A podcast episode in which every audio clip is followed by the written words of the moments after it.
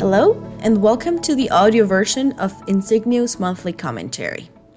The IMF's WEO update some improvement, but challenges remain. As is customary, at the end of July, the IMF published its update to the World Economic Outlook, which surprisingly portrayed a rosier outlook than previously expected, but still retained a tone of caution. Let us revise the main points of the report, the changes to its growth forecast, and our take on the report. Firstly, the IMF highlighted that it now expects global growth to be 3% in 2023 and 2024, a slight increase from its previous April estimate, but still considered weak by historical standards. Moreover, the IMF considers that the economic recovery from the pandemic is slowing amid widening differences between economic sectors and regions. Global economic activity was resilient during the first quarter of the year, with that resilience stemming from the services sector. Still, the entity believes that the tilt toward services is about to be completed in advanced economies, while it accelerated in several emerging and developing economies during that period, which leaves limited scope for further acceleration. On another note, the IMF stressed that non services sectors had shown weakness, with high frequency indicators pointing to a broader slowdown in activity for the second quarter. Against this backdrop of softer demand, weak productivity, and a more challenging financial environment, companies have reduced their capex investments in major economies. On the inflation front, the fund highlighted that the variable remains high and with a divergent descent across economies and inflation measures. Against a backdrop of gas inventory buildup in Europe and weaker demand in China, we have seen energy and food prices coming off from their 2022 peaks but remain elevated. Meanwhile, core inflation has declined more gradually and remains above most central banks' targets. Therefore, several major central banks have start- stated their need to implement an even tighter monetary policy. Regarding the US debt ceiling standoff and the spring banking crisis in the US and Switzerland, the IMF considered that the crisis had remained contained.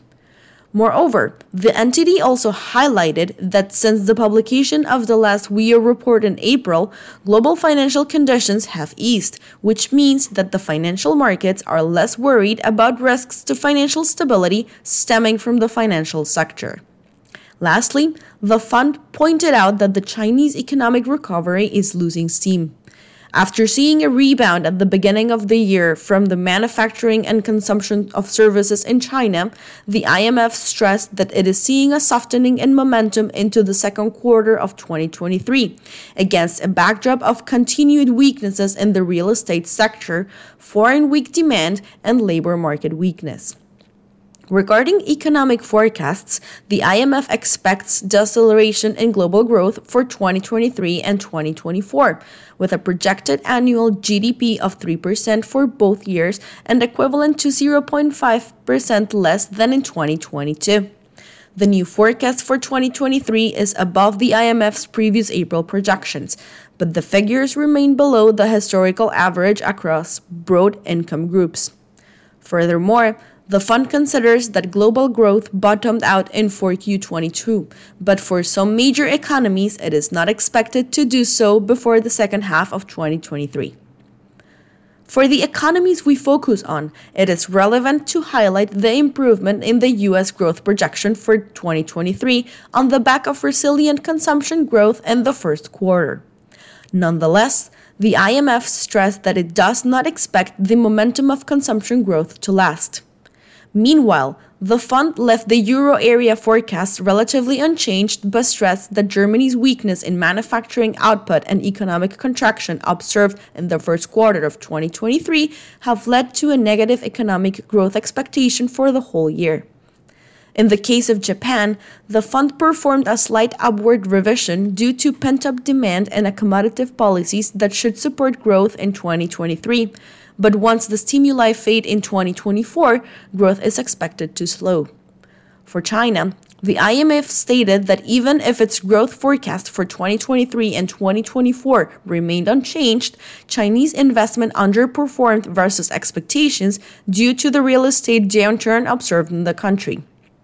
Lastly, for Latin America and the Caribbean, the IMF highlighted that the rapid growth observed in the region during 2022 after the pandemic reopening was fading, but the 2023 forecasts included a better perspective for Brazil and Mexico. The IMF expects global inflation to fall steadily in 2023 and 2024, but will remain above pre pandemic levels. Moreover, even if the fund recognizes that the tighter monetary policy will weigh in on inflation, it estimates that the main reason for its decrease will be the decline in international commodity prices. Meanwhile, core inflation is expected to decline more gradually. Since it has been proving to be stickier than initially expected, core inflation forecasts for 2024 have been revised to the upside.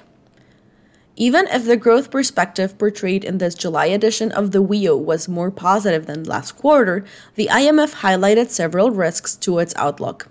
In terms of upside risks for global growth, the fund stated that inflation could decrease faster than expected, and together with a decline in job vac- vacancies, could reduce the need for tighter monetary policy, thus allowing a soft landing to take place. Other upside risks could stem from consumers utilizing the remainder of their savings and sustaining consumption momentum, and additional stronger policy support in China. However, this last two risks could reignite inflation and inflation pressures while jeopardizing the inflation taming process that has been underway. Regarding downside risks, the fund highlighted a potential persistence in inflation, a repricing in the monetary policy expectations that could tighten financial conditions, China's recovery underperforming, and a deeper geoeconomic fragmentation. Lastly, the IMF considered that the main priority across countries is to achieve sustained disinflation while ensuring financial stability. This underpins the need for central banks to remain focused on restoring price stability while strengthening financial supervision and risk monitoring. When comparing the IMF's projections to our estimates released in our latest quarterly call, it felt reassuring to see our forecast pointing in the same direction. Moreover, the fact that the fund expects emerging markets to overperform advanced economies also leads us to believe that our thesis of having exposure to this market has paid off. Furthermore, we are also in agreement with the fund that the main priority across countries should be to tame back inflation, a task that is being properly addressed by central banks, with some like Brazil and Chile already reaping the benefits of having started tightening early, and thus being able to cut rates before their peers.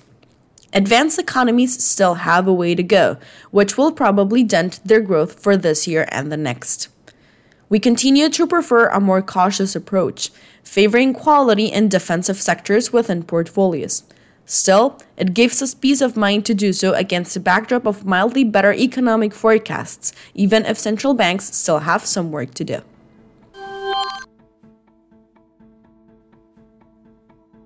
Insigneo Financial Group LLC comprises a number of operating businesses engaged in the offering of brokerage and advisory products and services in various jurisdictions, principally in Latin America.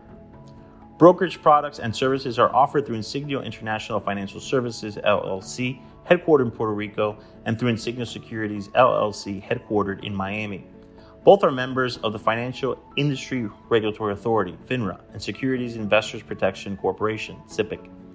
Investment advisory products and services are offered through Insigneo Advisory Services LLC, an investment advisor registered with the Securities and Exchange Commission.